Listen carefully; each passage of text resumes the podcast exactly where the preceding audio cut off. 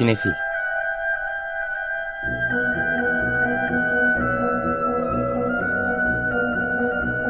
Hazırlayan ve sunanlar Melis Behlil ve Yeşim Burul.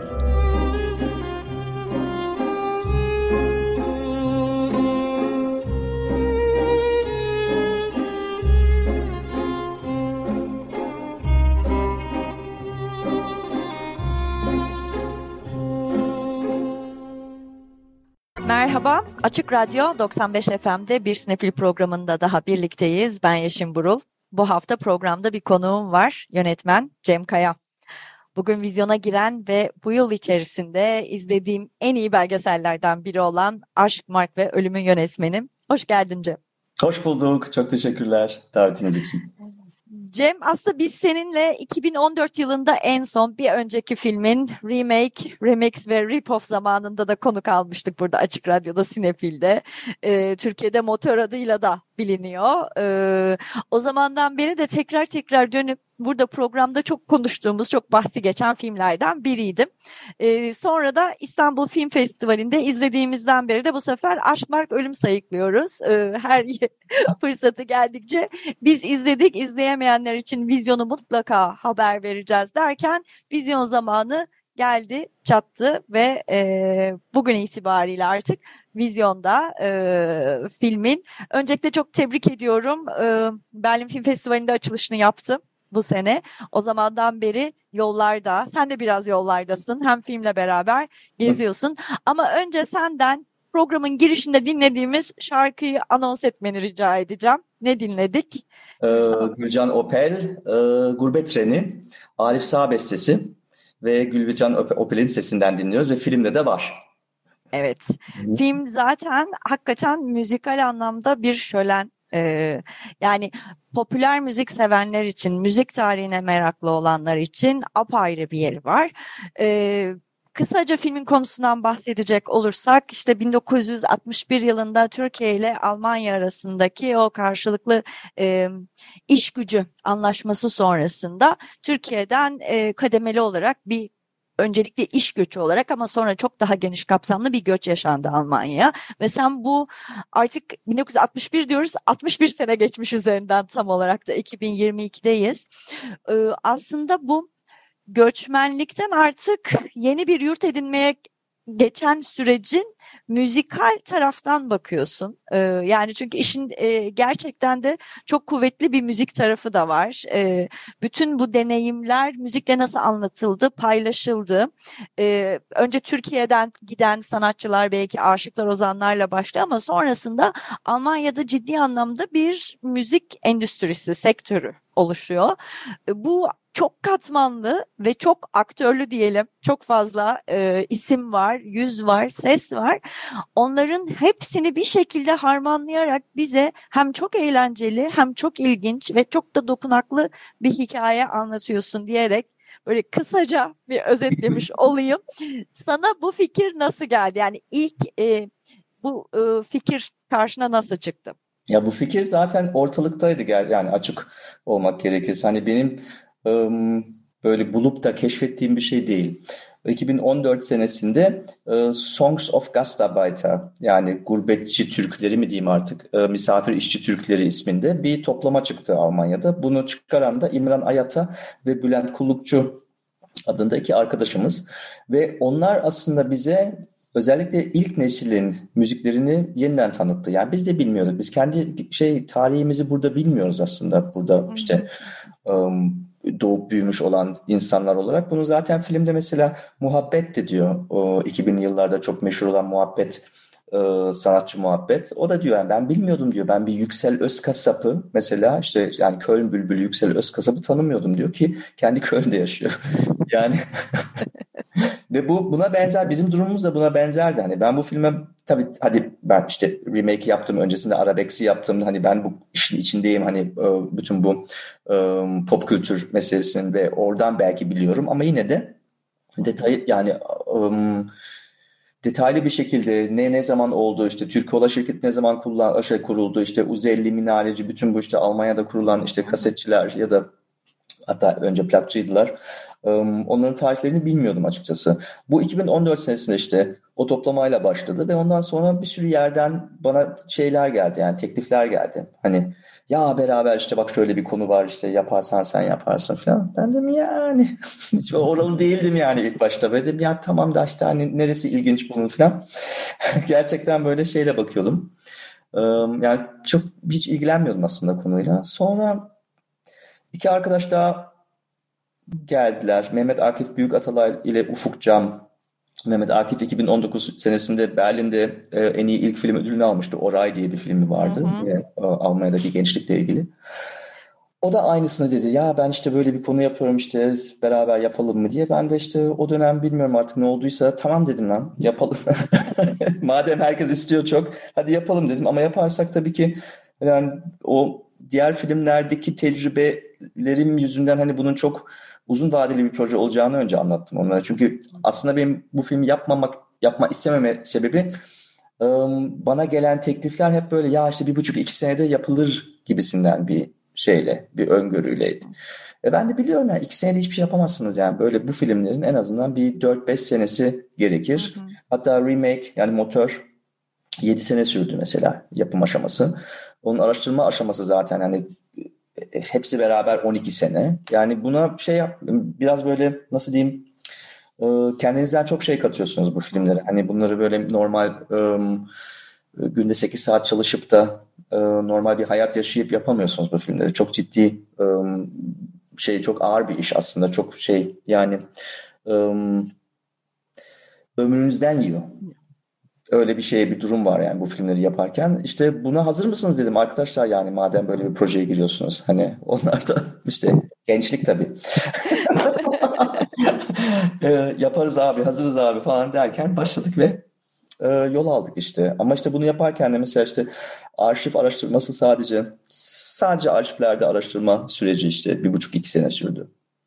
İşte sadece görüntüleri izlemek, onları e, katalogize etmek, e, doğru yere koymak, e, isimlendirmek çok önemli. Çünkü hani bazen bir şey buluyorsunuz arşivde, aha bak şöyle bir şey vardı diyorsunuz ama sonra işte kendi sisteminiz içinde bulamıyorsunuz. Çünkü işte isim yanlış yazılmış ya da işte bir alt tire yanlış koyulmuş. E, bu gibi şeyler. O yüzden çok titiz çalışmamız gerekiyordu. O titiz çalışmak da şey demek tabii ki uzun zaman, zaman istiyor. Evet. Böyle başladık işte. Yani fikir e, aslında derim o bize e, İmran ve Bülent'ten geldi diyeyim. Okay. E, ve inanılmaz çok etrafımızda bir de şeyde de mesela müzelerde de bir sürü sergi yapıldı bu konuyla ilgili. İşte Alman gazeteleri yazdı bu konuyla ilgili. Yani konu hep etrafımızdaydı. Bizim tek yaptığımız hani bu konuyu alıp e, işte bir şekle sokmak diyeyim. Evet. Yani e, dediğin gibi çok katmanlı bir iş aslında ve yani arş, çok ciddi bir arşiv çalışması gerekiyor. E, ben de şahsen e, doktora sürecinde bu konular üzerine çalışmış olduğum için bulduğunuz ve kullandığınız arşiv görüntülere hayran kaldım. Yani sonuçta bizim e, tarafta özellikle akademik araştırmacılar için bu tür arşivlere ulaşmak her zaman çok kolay olmuyor. Alman televizyonu olsun, diğer e, popüler kültür e, mecraları olsun. E, hakikaten bu türde araştırmacılar için de bence çok kalıcı bir e, çalışma olmuş ve ne kadar derinlikli olduğunu ben e, çok açıkça hani şey e, söyleyebilirim, aslında dinleyicilerimize de paylaşabilirim. Çünkü mesela Köln Bülbülü Yüksel Özkasap'ı ben hatırlıyorum. Hem de Türkiye'den olarak hatırlıyorum. Çünkü belli bir yaşın üzerinde akrabaları Almanya'ya gidip gelenler onların arabalarında onun kasetlerini görüyorlardı. Hem de bu eski usul büyük kasetler. E, dolayısıyla ben de buradan rahmetli amcamı da anmış olayım. İlk onlardan dinlemiştim. Yüksel Özkasap'ı e, çok severlerdi. Yengem de sağ olsun. E, ama yani onunla başlıyor. Onun öncesinde Türkiye'den giden hatta ozanlar var. E, altmışların ilk başında o aşık geleneğini oraya götürüp ama bir taraftan da o göçün belki de en sert dönemini yaşa- yaşarlarken onu dile getirmeye başlıyorlar. E, sonra Almanya'da yaşayan ve hani hakikaten oradan müzik üreten de bir e, ekip çıkıyor. İşte Yüksel Özkasap dediğin gibi Köln'den, ama işte Münih'te ayrı bir grup var belki. Berlin'de ve farklı farklı yerlerde e, böyle küçük hub'lar oluşuyor diyebiliriz belki de. Yerel bir takım e, oluşumlar var. Sonra bu oluşumların bir kısmı aslında kendi o e, yerel alanlarının da dışına çıkıyorlar. Hem ülke içerisinde hem Türkiye'ye de uzanan. Hatta belli noktalarda dünya müziğinde daha evrensel bir e, albenist olan Derdi Yoklar gibi isimler çıkıyor mesela e, buradan. E, ya Almanya'da çok... şey yapan mesela burada Almanya'da büyümüş ve burada işte pişmiş sanatçılar Türkiye'ye geri dönüp Türkiye'de star olabiliyorlar. Hadise mesela Belçikalı ya da Avrupa'da diyeyim işte. İşte Mustafa Sandal, işte tamam. Rafet Erroman, İsmail Y K. Y K, İsmail Y K. Evet. Tarkan. Tarkan tabii en büyük. Öbür taraftan mesela Cem Karaca'nın Almanya dönemiyle ilgili de çok hani güzel e, şeyler e, var, e, televizyon görüntüleri. E, mesela Cem Karaca'nın o kadar iyi Almanca konuştuğunu bilmiyorduk biz burada Türkiye'de hiçbir şekilde. Çıkıp Alman televizyonunda kendini bu kadar iyi ifade ettiğini, hani Robert Kolej mezunu olduğunu biliyorduk ama yani İngilizcenin yanı sıra Almanca'da da gayet akıcı bir şekilde. Dolayısıyla çok kendini farklı yerlerde konumlandırmış sanatçılar, çok böyle geniş bir alana bakıyorsun. Ee, bir taraftan şey olarak gidiyorsun, kronolojik olarak bunu anlatıyorsun ama bir taraftan da temalara bölmeye karar vermişsiniz. Zaten evet. Filmin adında Aşk, Mark ve Ölüm. Birazcık onları da açıklar mısın? Bu üç Hı-hı. tema nasıl çıktı? Hı hı. Ya aslında Aşk, Mark ve Ölüm bir şarkı. Bu um, şey var burada Neue Deutsche Welle e, şeyinin um, genre, müzik genre'nin. Aa, şimdi bir dakika. Burayı kesersin. Neue Musik, Neue Deutsche Welle um, um, müzikal stilinin mi diyeyim? İşte bir temsilcisi olan uh, İdeal diye bir grup var. Belki de bir punk grubu diyebiliriz. Neyse evet. İdeal bunu son plaklarında Binu albümün ismi. Uh, orada bir şarkı söylüyorlar. Bu şarkı da Türkçe. uh, ama Türkçe değil. Bu şarkıyı çaldık daha önce programda. Eyvallah. Bilinir zaten o şarkı. Evet evet. Şimdi bu Türkçe sözlü bir şarkı ama onlar Türkçe bilmiyorlar. Bunun hatta bir de video klibini bulduk biz burada yine televizyon arşivlerinde. Ee, ve hikayede şu işte bir Türkçe şarkı lazım onlara. Ve Aras Ören'e gidiyorlar. Aras Ören de Berlinli. Aras Ören bilmeyenler için işte Almanya'da yaşayan çok önemli yazarlarımızdan. Ve Aras Ören de bunlara bunu besteliyor, Türkçe besteliyor ve hikayede yani şiir olarak düşünürsek işte şey diyor kısaca, sen işte o paraya yani paraya aşıktın, o aşk uğruna işte Almanya'ya geldin, çalıştın çalıştın işte en son bir yere vardım diye düşündün ama karşına ölüm çıktı diyor. Yani bunun bizim filmin özeti aslında. Ona bakarsan. Ve biz de dedik ki ya biz hem işte ismi çok güzel, hem şiir çok güzel, hem Aras abiyi tanıyoruz. İşte gittik onunla konuştuk, işte filmi anlattık, işte um, izin istedik ondan. O da sevdi bizim projemizi. Böylece kullandık ve işte filmi de üçe bölmeye karar verdik. İşte bir aşk kısmı var, o işte hasreti anlatan kısım, ilk gelenler. Orada işte aşıklar, orada işte uh, Yüksel Özkasap anlatılıyor. Orada da Cem Karaca da anlatıyor. Çünkü Cem Karaca tabii sürgünde burada ve o da e, Türkiye'ye geri dönmek istiyor. Yani hasret dediğimiz, aşk dediğimiz şey o. İkinci kısımda Mark diyoruz buna. Ekonomiyi anlatıyor aslında. Buradaki bir yandan o paralar nasıl kazanıldı? Yani buradaki grevler mesela işte Cem Karaca kısmına grevle giriyoruz. E, Ford greviyle bin dokuz yüz yetmiş üç senesinde. Diğer taraftan da bu paralar nasıl harcandı? Hani o da işte gazino kültürü mesela işte... E, bahşiş kültürü, paraları yakmak, işte rakıları yakmak, şampanyaları patlatmak gibi hani öyle bir bölüm var. Üçüncü bölümde ölüm bölümünü de doksanlı yıllarda burada artan yabancı düşmanlığı ve yabancılara karşı şey... Hmm. Zollingen'le başlıyor zaten. Zollingen öncesi başlıyor aslında. Zollingen'de bir şey noktası o ama işte yabancılara karşı şiddet. Şiddet. Aradım, ha, kelime oydu. Um, ve onun üzerine doğan yeni bir müzik stili. O da işte buradaki uh, Türkçe yapılan hip hop müziği ve onun işte uh, farklı farklı gruplar uh, ve işte bu da sonra kartelde aslında şeyini buluyor. Böyle pik noktasını, uh, uç noktasını buluyor ve kartelde zaten sonra Türkiye'ye girip Türkiye'de büyük uh, meşhur oluyorlar mesela. Hani o da biraz önce konuştuğumuz şey aslında. Hani Almanya'da pişip Türkiye'ye geri dönen bir grup. Ve az buçuk oralarda da bitiriyoruz filmi. Yani yeni müziğe girmiyoruz. Çünkü o son yaşadığımız son yirmi yirmi iki sene o bambaşka bir konu. Hani o zaten başlı başına bir belgesel. O ayrı bir ee, film olur zaten. O ayrı bir film tabii tabii. Çünkü onun şeyi de farklı. Çünkü ekonomi değişiyor. İnternet ekonomisi giriyor işin içine. Orada zaten distribüsyon şekilleri değişiyor. Yani artık insanlar kendi müziğini yapıp da art, um, bir um, major label olmaksızın mesela şey yapabiliyorlar, yayınlayabiliyorlar ve orada zaten her şey değişiyor. Yani yeni bir um, dönem başlıyor aslında. O yüzden onu dışarıda bıraktık. Böyle bir hı hı. Iı, üç üçleme diyeyim. Ya da üçe bölme. Üç bölümden oluşan bir Hı-hı. anlatı çıkıyor ortaya. O evet. Özellikle bahsettiğin orta bölüme geldiğimizde aslında o birazcık artık e, şeyin aşkın hasretle birleşmiş o aşkın başka bir şeye evrildiği dönemde şeyi de görüyoruz belki artık aile birleşmeleri başlamış ve o noktaya kadar e, yani belki aile birleşmelerinin başında hala şey fikri var genelde e, yaptığımız hani şeylerde de okuduklarımızda da araştırmalarda da görüyoruz. Para biriktirelim memlekete dönelim. Para biriktirelim memlekete dönelim şeyinin kırıldığı an kazandığımız parayı harcamaya başlayalım. Peki o evet. parayı nerede harcayacağız? Ee, çok çalışıyoruz, çok yoruluyoruz. E, biz de eğlenmeyi hak ediyoruz derken işte o tam dediğin canlı müzik ve gazino sektörünün ortaya çıkması.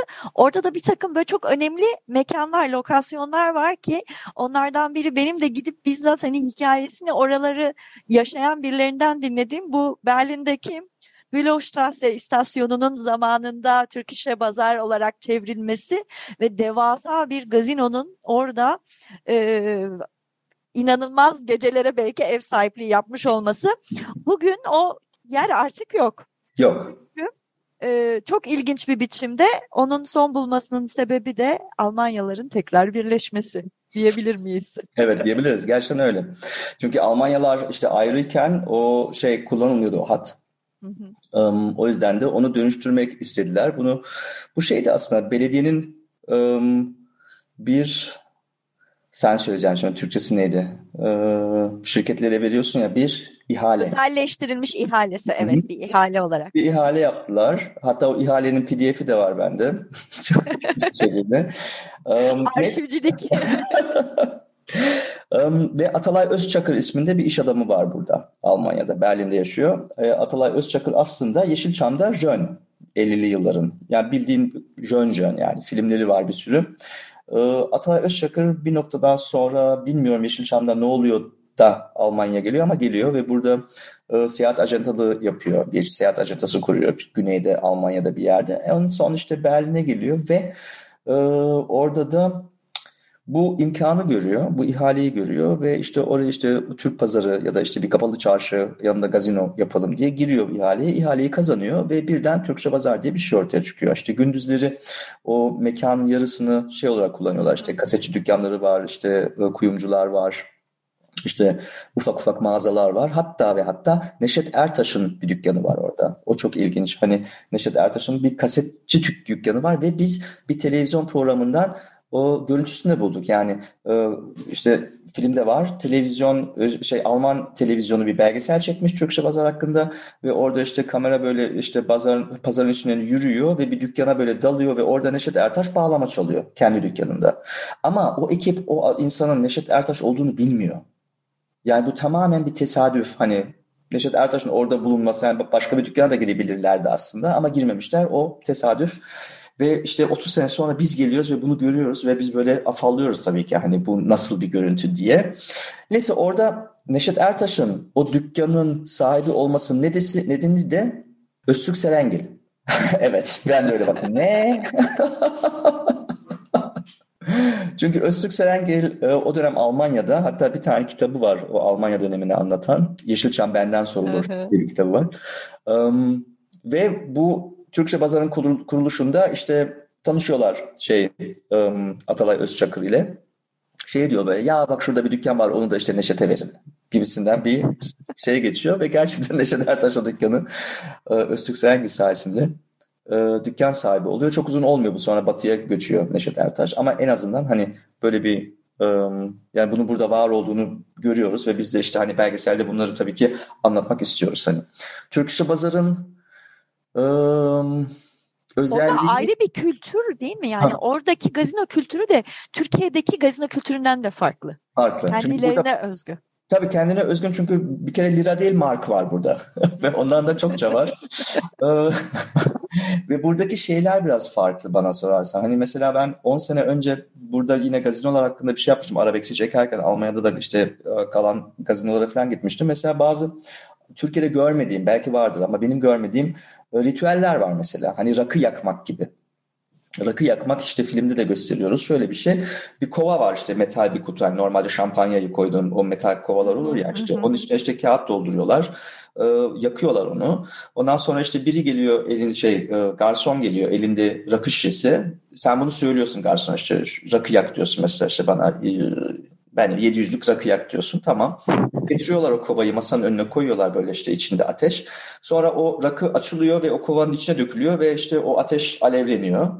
Ondan sonra o kova o şeyin, masanın önünde kalıyor.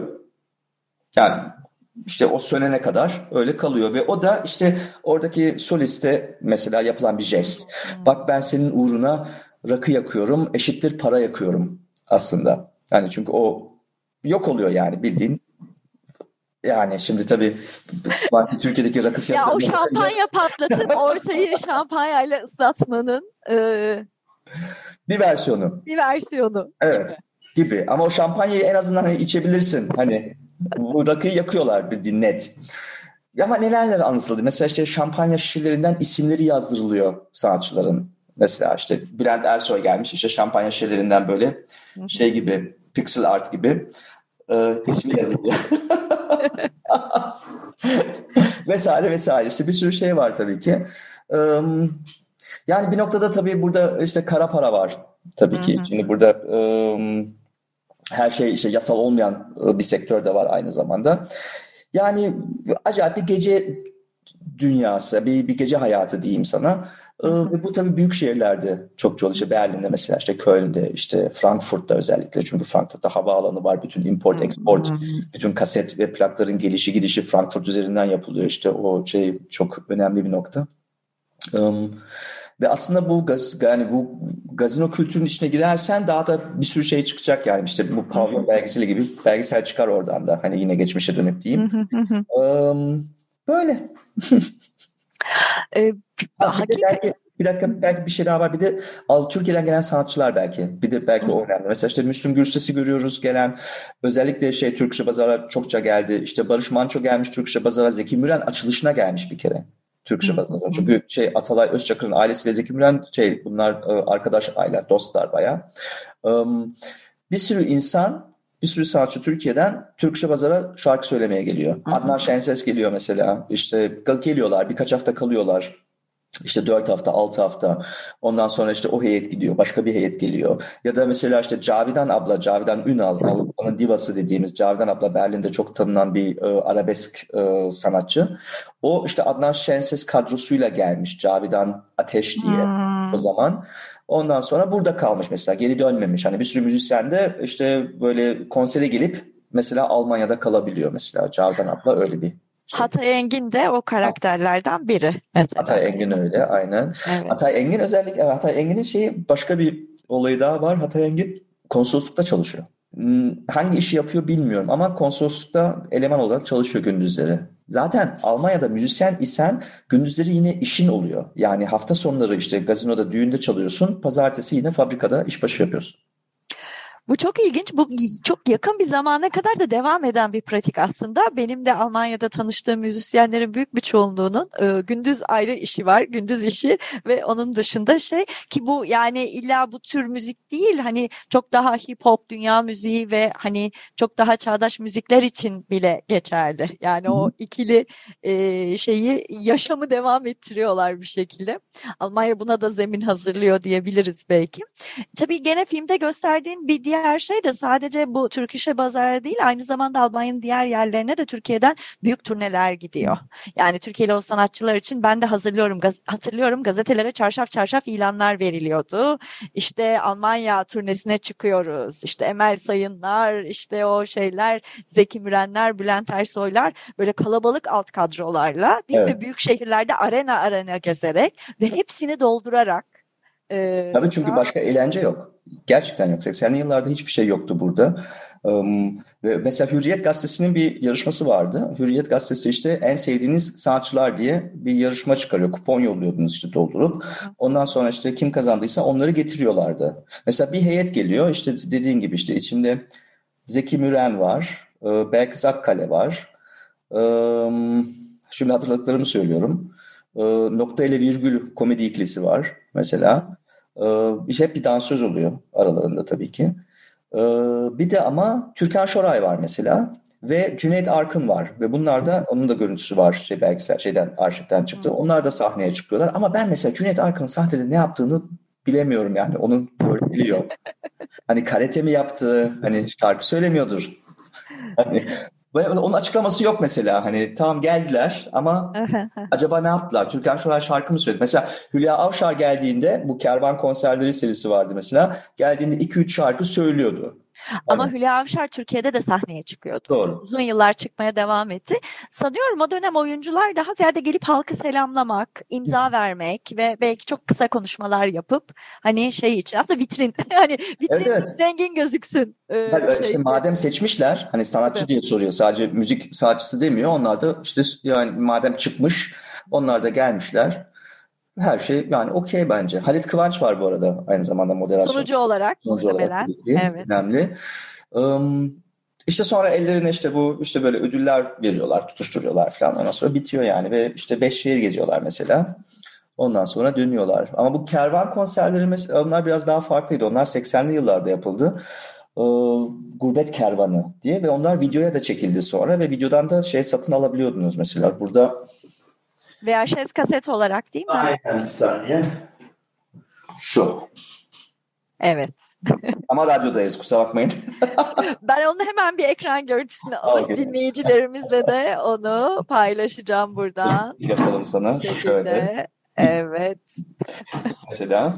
İşte burada bak Küçük Emrah tabii ki. İbrahim Tatlıses, Ümit Besen, Faruk Tınaz, e, tabii Mustafa Topaloğlu. O zaman şey şarkısı çok e, meşhurdu. Ee, sen söyle. Domdom kurşunu. O değil diğeri. Bilmem, hangisi? Aa, unuttum. Neyse. ee, Burçin Orhan var tabii dansöz. O da ilginç mesela. Kocaman bir şey bir sahnede e, çok az kıyafette Burçin Orhan mesela dans ediyor ve herkes çok mutlu. Bu gibi şeyler. Ama onun dışında mesela şey var. E, işte Zeki Müren'in Efsane Münih Konseri diye bir evet. kaset var mesela. V H S kaseti. Bunlar çekilmiş. Ya da işte burada bazı stüdyolarda da stüdyolara giriliyor ve orada şöyle işte müzik programları yapılıyor. Hani hı hı. Um, vur patlası yok. Kırık saz var burada.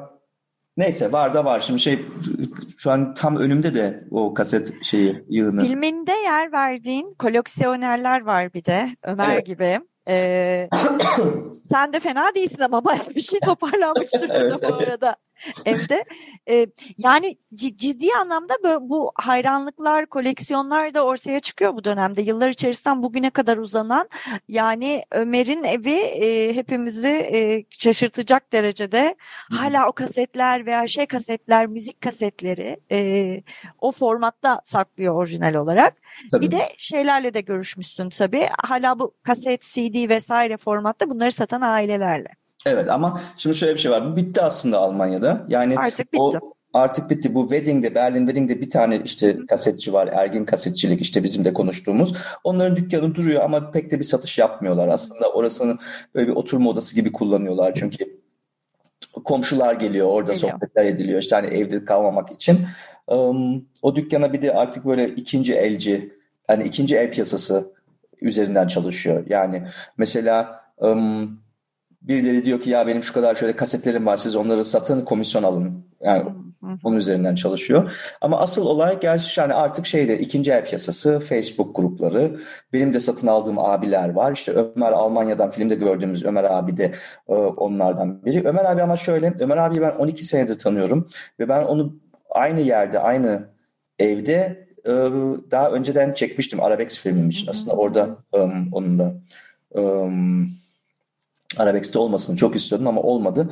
Ee, Ömer abi şey, hak, şey e, Hakkı Bulut fanı. Hem de çok büyük. Onun bir internet sayfası... Acısız arabesk. Hakkı Bulut. Aynen öyle. Türkiye'de. Onun bir sayfası öyle var. İşte Arabesk'te de vardı ya Hakkı Bulut. Hani tabii, tabii. Çekmiştik. Neyse bunun bir sayfası var. İnternet sayfası fanatikhakkıcılar nokta com diye. Ve Hakkı Bulut hakkında her şey, her şey tutuluyor. Ve diğer topladığı kasetler, yani video olsun, audio olsun, Hakkı Bulut kasetleriyle ıı, takas etmek için. Ve böylece adam Almanya'nın böyle en büyük koleksiyoncusu haline geldi. Şey, Hakkı Bulut yüzünden aslında. Ve um, yani her şey var. Hakkı Bulut'la ilgili her şey, yani şey var böyle. Ben de Maraş korsanı var falan yani. Öyle de, yani bulunmayacak şeyler var. Neyse. Her um, hikayenin altından bir hikaye çıkıyor. Evet evet. Ama işte Ömer abi çok tatlı bir insan ve yani her zaman bizi çok sevmiştir ve hani evini açtı bize. Düşünsene yani yatak odasına çekiyoruz. Öyle bir şey normalde kimse izin vermez. Um, ve gerçekten gönülden seviyor, dinliyor bu müziği. E, ve buna benzer bir sürü koleksiyoncu tanıyorum. Yani bunu e, şey ticari açıdan yapmayan, gerçekten bu müzikle hala e, ilgisini korumuş olan bir sürü insan var. E, bu da güzel bir şey tabii ki. Ama kasetlerin fiyatı tabii arttı şimdi. Böyle bir şey var. Tabii çünkü vintage oldular artık, koleksiyon. E, ya bir de, şimdi öyle. Bir de yabancılar uyandı. Aa. İşte Almanlar uyandı, Amerikalılar uyandı. Onlar da basıyor tabii euroları, dolarları. O yüzden piyasadaki fiyatlar yükseliyor. Kahrolsun kapitalizm diyoruz. Zaten hani o parayla, markla olan ilişkiler birazcık da ilk başta konuştuğumuz gibi e, yabancı düşmanlığının artması, şiddetin ortaya çıkmasıyla beraber hani müzikal anlamda da artık başka ifade türlerinin ortaya çıkmasına sebep oldu. Dediğin gibi Türkçe hip hop, Türkçe Almanca karışık hip hop ki artık günümüzde bir yani ikiden fazla değil. Yani işin içine Arapça da giriyor bazen ya da Kürtçe de giriyor. Hepsinin birbirine karıştığı bir ortamda. Ee, Yani müzik yine aslında hem mevcut durumu anlatmak hem hisleri anlatmak hem de isyan etmek için e, bir e, araç olmaya devam ediyor. Orada dediğin gibi Kartel herhalde yani ilk isim değildi ama en görünür isim haline görünür geldi. Isim. Evet, bir de Türkiye'de evet. En görünür isim. Tabii sonra Azize Ağa gibi kadın şeyciler, şarkıcılar da, müzisyenler de ortaya çıkmaya başladı. Ee, birazcık daha hala hani erkekler daha çoğunlukta gibi, özellikle Almanya'da gördüğüm hani, e, sahnede ama muhabbete geldiğinde muhabbette başka bir şey var mesela. Yani artık o şeyin e, sadece o isyanın da ötesinde çok daha geniş bir ana akıma hitap edebilme. Onun e, performanslarında beni en çok şaşırtan şeylerden biri e, Alman genç kızlarının da bir arzu nesnesi haline dönüşmüş olmasıydı. E, ki sen de zaten oraya bağlıyorsun en sonunda. Evet. Yani muhabbet, ya şöyle bir şey var. Mesela, mesela doksanlı yıllarda ya da doksanlar sonrası bu Um, pop tarihinde de böyle anlatılır ya, ondan sonra hip hop. Ama bütün gençlik hip hop dinlemedi yani. Ee, bir sürü insan işte mesela R and B dinledi ya da işte disco dinledi. Ee, bir de burada Türk diskotekleri vardı mesela. Ee, mesela burada Şaka Maka vardı Berlin'de. Ee, onun da belgeseli çıktı tabii ki. um, Neyse hani öyle öyle bir akım, yani bütün gençlik o kadar politize değildi ve o kadar işte sadece hip hop üzerinden kendini ifade etmedi mesela ve o yüzden muhabbeti ben hani herkes böyle muhabbet, yani muhabbete burun kıvırırlar bir sürü insan falan, ben hiçbir şekilde bayağı çok da sevmişimdir ve onu da yine on iki sene önce Arabex için onda da çekim yapmıştım. Um, yani o bir damar bir şey, yani insanları bir, bir, bir yerinden vurdu yani o yaptığı müzikte. Özellikle Almanca yapması tabii ki um, güzel bir şeydi ve biz de o zaman ilk diye bir şey zannediyoruz. Yani bunu mesela bir Metin Türköz'ün, Aşk Metin Türköz'ün bin dokuz yüz altmış üç senesinde yapmış olması, yani yapmış olduğunu kim bilebilirdi yani, biz bilmiyorduk en azından. Um, yani bu diskotek kültürünün, bu işte hani burada da Sezen Aksu'nun çalması o Türk diskoteklerinde işte ya da karışık müziklerin çalması falan, onu da bir türlü bir işte anlatmak istiyorduk. O yüzden kendimizi tamamen yani hip hop'a odaklanmak istemedik ya da hip hop'u anlattık ve hip hop'tan sonra ama ne geldi diye muhabbete de girdik. Hip hop kültüründe de şöyle bir şey var. Ee, orada da yanlış anlaşılmasın. Hani şu saldırılar gerçekleşti, ona tepki olarak hip hop müziği doğdu değil. Bu müzik zaten seksenli yıllarda vardı. Hani seksen iki senesinde mesela çok büyük bir breakdance şeyi vardı, furyası vardı Almanya'da. Mesela televizyonlarda breakdance şovları falan, böyle aerobik gibi falan. Buradaki yabancı gençlik ama yani biz özellikle Türkler, Yugoslavlar, İtalyanlar bu hip hop kültürüyle e, kendimizi çok şey yaptık, çok e, nasıl diyeyim, çok benimsedik biz bu müziği. Ve a bakın onların da işte durumu bizimkine benzer. Hani biz ikinci jenerasyon olarak burada itiliyoruz e, ve işte insandan sayılmıyoruz, işte ırkçılık e, had safhada ve biz de işte buna karşı işte bir bir şey demeliyiz hani şeyine girdik, kafasına girdik. Um, ve böyle doğdu o o müzik bence. Bir de şöyle bir şey var. Mesela Türkiye'li çocuklar hiçbir zaman D J olamadı. Hı. Niye? Çünkü D J olmak için ekipman gerekiyor ve öyle bir para yoktu gurbetçi gençlikte. Bizimkiler ne olabildi en fazla? Dansçı olabildi çünkü beleş. Hani hani sosyolojik açıdan bakınca da çok enteresan aslında. Evet. Hani um, bir şey daha diyecektim bununla ilgili.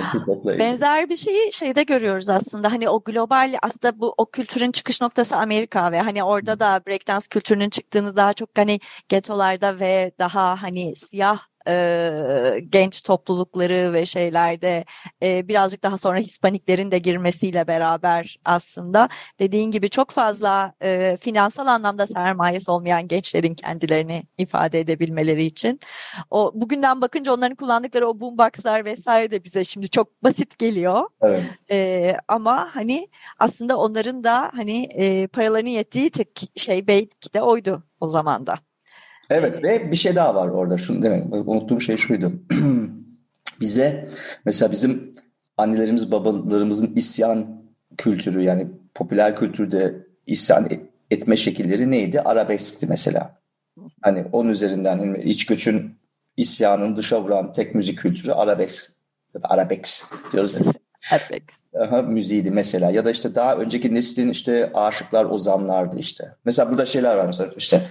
Almanya hakkında yazılmış bir sürü şarkı var mesela. Bir tane var işte Aşık Nazım Çubuk, Gitmem Almanya'ya mesela. Ya da Ali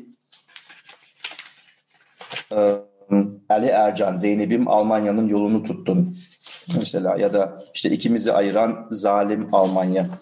Ondan sonra Adnan Barberen, Enişte Almanya'da. Hani bu gibi şarkılar var yani. Bu bir janra artık. Aşık Davut Suları, Almanya'da çalışmaya gidenler, böyle bir sürü mesela şarkılar çıktı ilk jenerasyonda. Hani onların ifadesi buydu, hani kendilerini ifade etme şekli. Bize yeni bir müzik gerekti, bizim kendi neslimize. Yani biz annelerimiz babalarımız müziğiyle isyan edemedik ya da etmek istemedik. O yüzden hip hop bence bir de yani kendi müziğimizden biraz var içinde, çünkü sample'lar kullanılıyor, ama başka bir ifade biçimi ve biraz da böyle yeni neslin e, belki de işte eski yani diğer nesle karşı böyle bir isyan durumu da var. Yani o isyan sadece kendini topluma karşı bir isyan değil, hani böyle bir başka bir şey daha ekstradan var içinde bence. O nesiller arası da bir tabii ki evet. Yani bir sonraki neslin bir öncekini de hani eleştirerek, ondan farklılaşmaya çalışarak da bir şeyler yapması normal. O yüzden oradaki o kırılımlarda senin de tam ifade ettiğin gibi hani muhabbet bence aynı zamanda e, bu işte şey hep çok konuşuluyor ya, e, asimilasyon mu e, işte entegrasyon mu, hani bunlar çok hı hı. kullanılan kavramlar şeyde. E, ben muhabbetin entegrasyonu temsil eden bir sound'a olduğunu düşünüyorum bir taraftan. Yani e, asimile bir ses de değil, tam tersine içi, yani içinde yer aldığı toplumla beraber onu dönüştüren e, e, bir sound ortaya koyuyor. Çünkü e, sadece Türkiye kökenli dinleyicilere değil, e, hani daha o e, Almanlara da hitap eden, hem o R and B sound hem Almancasının mükemmel olması, Almanca şarkı sözleriyle söylüyor olması e, bayağı ters köşe yapıyor bence orada. E, Alman popüler kültürü çünkü, çünkü evet, evet. E, girilen kırılan bir kültür de değil bence. Hani altmış küsur yıldır e, orada e, hala devam eden çatışma alanları var. Ee, ama herhalde artık son yirmi senenin filmi de bir noktada belki gelir mi diyelim. Ya benden gelmez bu. Benden sonralarından artık. Sen de diyorsun ki benden sonrakiler. Ama çok gerçekten şimdi üç tane film yaptım Türk pop popüler kültür üzerine. Artık yetti gayri. hani gibi. Ama şey var mesela, o bir şey daha diyecektim bu muhabbetle ilgili. Yani mesela Yüksel Özkasap'ı düşün ya da diğer işte bütün bu şey Almanya'da dönen e, Türk müzik endüstrisini düşünelim mesela. Milyonlar satılıyor burada. Yani bu sanatçılar Almanya'da kaydediyorlar. Almanya'da yaşıyorlar bir kere. E, bu plaklar Almanya'da üretiliyor. Almanya'da satışa çıkıyor, çıkarılıyor ve milyonlar satıyor değil mi? Yani Almanya içinde o, olan bir kültür. E, ama mesela e, bir Türkiye'li sanatçı Alman televizyonuna işte herhangi bir e, popüler bir televizyon e, programına davet edilmiyor mesela. Ki yani, ve bunun ilk başaran belki muhabbet. Yani görünürlük kazanan muhabbet ve o açıdan belki e, yani bir bir farklılık yaratıyor. Yani tabii ki entegrasyon yaratıyor derken tam onu kastediyordum ben de. Aynen söylediğin gibi. Film zaten e, Berlin'den beri gösteriliyor, dolaşıyor. E, seyircilerle ilişkisi nasıl, sen katılabildiğin gösterimlerden? Yani artık sosyal medyada da e, herkes yorumlarını yapıyor. Onlar da ulaşıyor sana ama o birebir artık birazcık pandeminin de etkisinin kırıldığı bu dönemde yüz yüze gösterimlerde. Her yerde seyirci ödülü alıyor bir kere. Onu ben paylaşayım dinleyicilerimizle. Evet ya, üç oldu galiba seyirci ödülleri şimdi. Evet. Um, ya garip bir şekilde Almanlarda yani herkese yani bir nevi herkes de aynı şeyleri, aynı duyguları ortaya çıkarıyor ama Almanlarda yine biraz daha farklı. Çünkü onların hep şeyi var, bir de şaşırma durumu var böyle. Aa biz altmış senedir bu müzikten nasıl bir haberdik? Nasıl oldu bunu bizden sakladınız? Böyle yani Almanya'nın böyle en iyi en iyi şey yapılmış nasıl ım, ıı, en iyi böyle tutulmuş sırrı gibi, hani sadece üç milyon Türk biliyor ya da Türkiye'li biliyor, böyle çok garip. Um, ya seyirci çok şey um, aa Türkçesini unuttum tabii ki, Almanca olduğumuz için kusura bakmayın. um, thankful sen söyle. Ee, müteşekkir. Hı, aynen öyle. Niye? Çünkü kendi tarihini görüyor ilk defa şeyde, büyük ekranda ve birden böyle şey ya dökülüyor, yani üzerinden dökülüyor, bir, bir yük dökülüyor yani, gidiyor bir şekilde. Yani birden böyle ya biz bu Almanlara anlattık anlattık anlattık anlatamadık. Ondan sonra bu film geldi, ha işte buyurun izleyin yani gibisinden bir durum var ve gerçekten de öyle yani. Almanlar böyle ağızları açık izliyorlar. Ee, Türkler de böyle coşkuyla, çünkü bu kolektif bir şey ya, kolektif bir e, hafızanın e, aynı zamanda geri dönmesi. Tabii, hani tabii. Çünkü biz orada görüyoruz, aa düğünler, tabii ki düğünler. Hani düğünler işte bu spor e, salonlarında, başka salon yoktu çünkü, işte önüne şey gelirdi, tavuk arabası gelirdi. Alman düğünlerinde ki tavuk arabası ben dediğim anda mesela seyirci kopuyor çünkü herkes biliyor tavuk arabası. Niye tavuk? Ee, sonradan dedikodu yapmasınlar işte yemekte domuz vardı diye.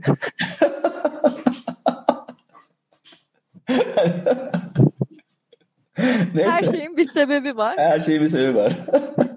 Ondan sonra işte o coşkulu düğünler mesela biz bunu seksenli doksanlı yıllarda yaşadık işte, ama hep beraber yaşadık ve o o düğün alanları da hani bu yapılan salonlarda bin kişilik düğünler mesela Türkiye'de o kadar olmuyor. Bunlar böyle herkesin gelebileceği, yani davetli davetsiz gelebileceği yerlerdi mesela ve aynı zamanda tabii ki hani genç kızların da kendilerini gösterebileceği, çünkü diskoteye gidemiyor genç kızlar, hani nerede şey yani bir kere oğlanla kız nerede görüşecek, tanışacak, öyle bir durum da var aynı zamanda.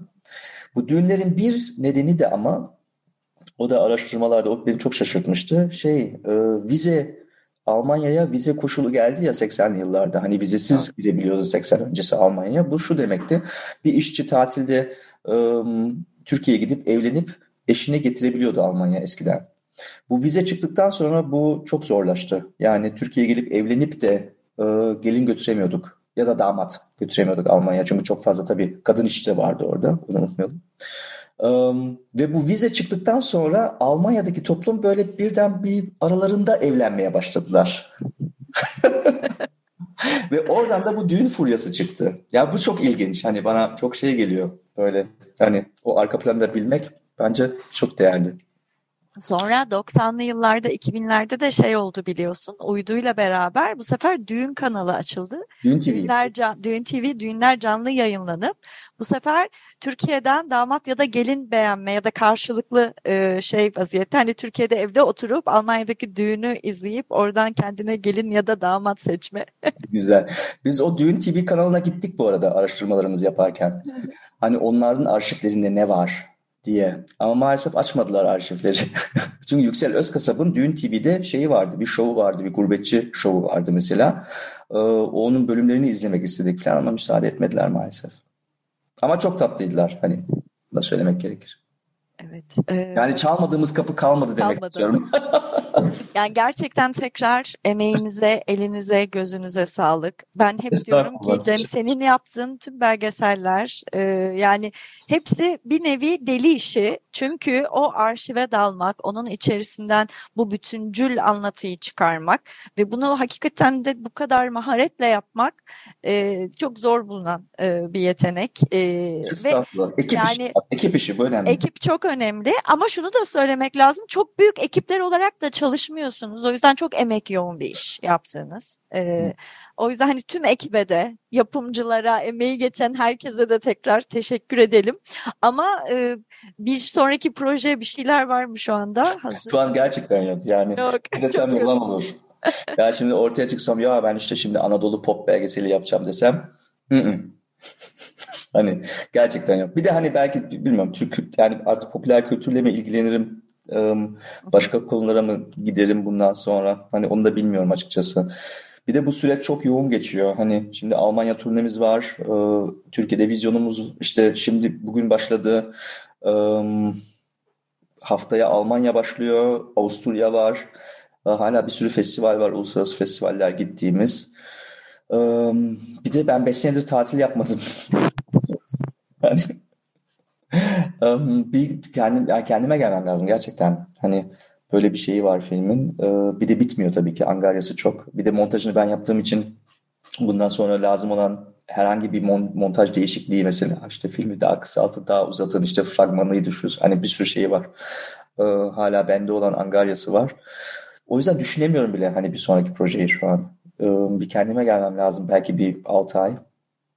Orada biz birkaç kere daha izleriz. Aynen öyle. Sen merak etme. Çünkü hani kurgusu filmin en kuvvetli yerlerinden biri. Onun da hani ayrıca altını çizmek istiyorum. Ya o kadar çok malzemeyi bu kadar akıcı bir şekilde kurgulamak ve hani onların içerisinden bu kadar anlamlı bir anlatı oluşturmak çok büyük bir şey, e, yetenek. E, yani kurgu ödülü e, alacak nitelikte bir iş var karşımızda. Bak çok yani. Emin değilim ondan. Onu ben remake dedim. Motörde de düşünmüştüm. Ya bu kurgu ödülü alır falan diye. Hiç kurgu ödülü falan hiçbir yerden gelmedi. Yani şimdi çünkü o ödülleri verenlerin bakma biçimiyle aslında yapılan iş her zaman birbirine uymuyor olabiliyor. Yani, ee, o yüzden. Belki e... seyirci ödülleri ağır basıyordur. Hani, çünkü bir ilginç bir şekilde mesela remake'de de bunu söylemek ayıp değildir inşallah. Şey Bu Prizren Doku Film Fest var yani film festivali çok sevdiğimiz. Orada Motör'le de seyirci ödülü almıştık iki bin on beş senesinde. Yani o çok ilginç geldi bana. Hani benim seyircim oradaymış meğersem. Hani...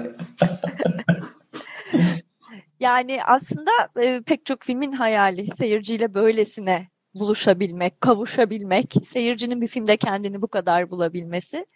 Ee, tekrar çok tebrikler. Bugün itibariyle vizyonda, başka sinema kapsamında, bütün başka sinema salonlarında izleyebilirsiniz. Ee, önümüzdeki dönemlerde belki bir takım streaming platformlarıyla da yine karşımızda e, olacak. E, dünyanın her yerinden izlenebilir hale gelecek diye ümit ediyoruz. Çok teşekkürler Cem Kaya. Ben teşekkür ediyorum davet ettiğiniz için. Çıkarken de bir müzikle veda edelim diye e, konuşmuştuk. Ee, evet. Hangi şarkıyla veda ediyoruz? Ee, çok özel bir şarkıyla veda ediyoruz. Bu Bora Ayanoğlu'nun Rosemary isminde bir şarkısı. Bora Ayanoğlu hiçbir zaman gurbetçi olmadı. Ama bir gurbetçi şarkısı yapmış. Filmde de kullanıyor şarkıyı. Çok seviyoruz. Herkes bu Fikret Kızılok mu diyor. Biz de hayır bu Bora abimiz diyoruz. Tekrar çok teşekkür ediyoruz. Şimdi Bora Ayanoğlu'ndan dinliyoruz Rosemary.